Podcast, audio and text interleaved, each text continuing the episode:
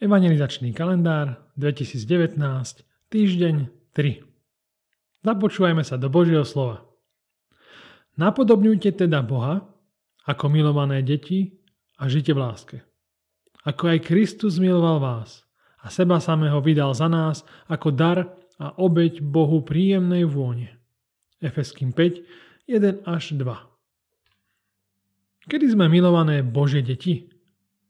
My sme milované deti Božie, ak priznávame, že sme hriešni a len z Božej milosti a obeď Kristovu môžeme byť spasení. Vtedy sme milované deti Božie. Nie je to úžasné?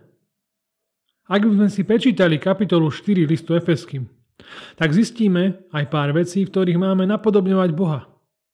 Napríklad v tom, že si máme byť dobrotiví, milosrdní, Máme si odpúšťať, ako aj Boh odpustil nám v Kristovi.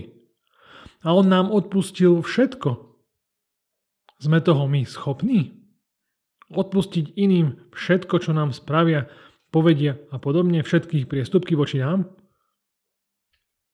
Vieme žiť v láske? Milujeme svojho bližného viac ako seba samého? Jedine s Božou pomocou. Sami zo seba to nedáme.